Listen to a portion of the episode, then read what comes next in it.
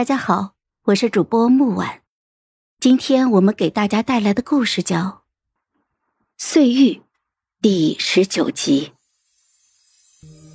圣王反了，他狗急跳墙，联合了安王一起逼宫。看来安王就是那个一直暗中密谋造反的人，他派人刺杀了荣玉和太医。不过。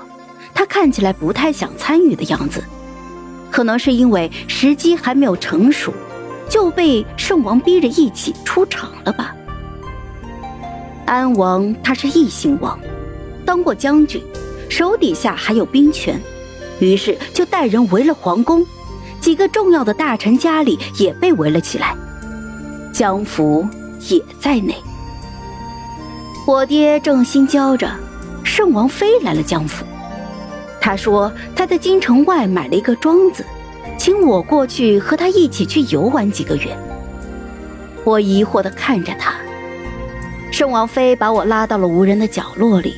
他说：“我欠太子一个人情，我答应过他要保护你的。京城快乱了，我带你出去避一避吧。”我仍是疑惑。圣王妃大大咧咧的说：“我不耐烦被家里催婚。”所以太子说有个人可以给我介绍，有钱有权没儿子，死得早，于是我就欠下了他一个人情。啊，那你叫什么名字？哦，我叫张娇娇。啊，江怀月。张娇娇不仅带上了我，还带上了我爹、我娘、我祖父、我的七大姑八大姨。门口的士兵想拦他。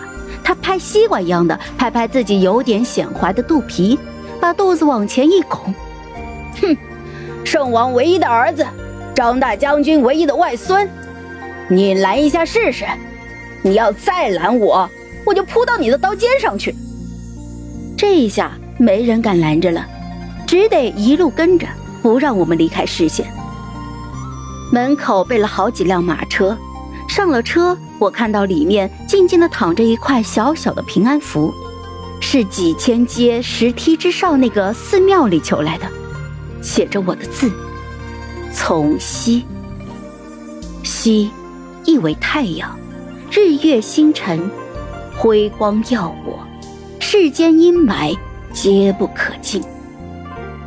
圣王正在努力逼宫造反的时候，他的王妃为了还对头的人情。接走了江府的重要人物，一起去了城外的一个庄子避祸。我不知道圣王这心里是怎么想的，但是安王明显的不放心，派人在庄子的外面徘徊值守。这些都影响不到他。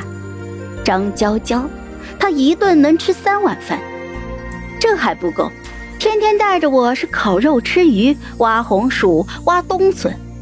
庄子的雪景极其的漂亮，纷纷扬扬的大雪遮盖了不少权力倾压带来的一些焦虑，颇有一种超脱世外的闲情。我望着雪景发呆，张娇娇拍着我的肩膀说：“嗨，要是圣王走了狗屎运没死成，真成了事儿了，那我就是皇后了，我会保护你一辈子的，你不用担心。不过……”蠢货估计成事比较困难，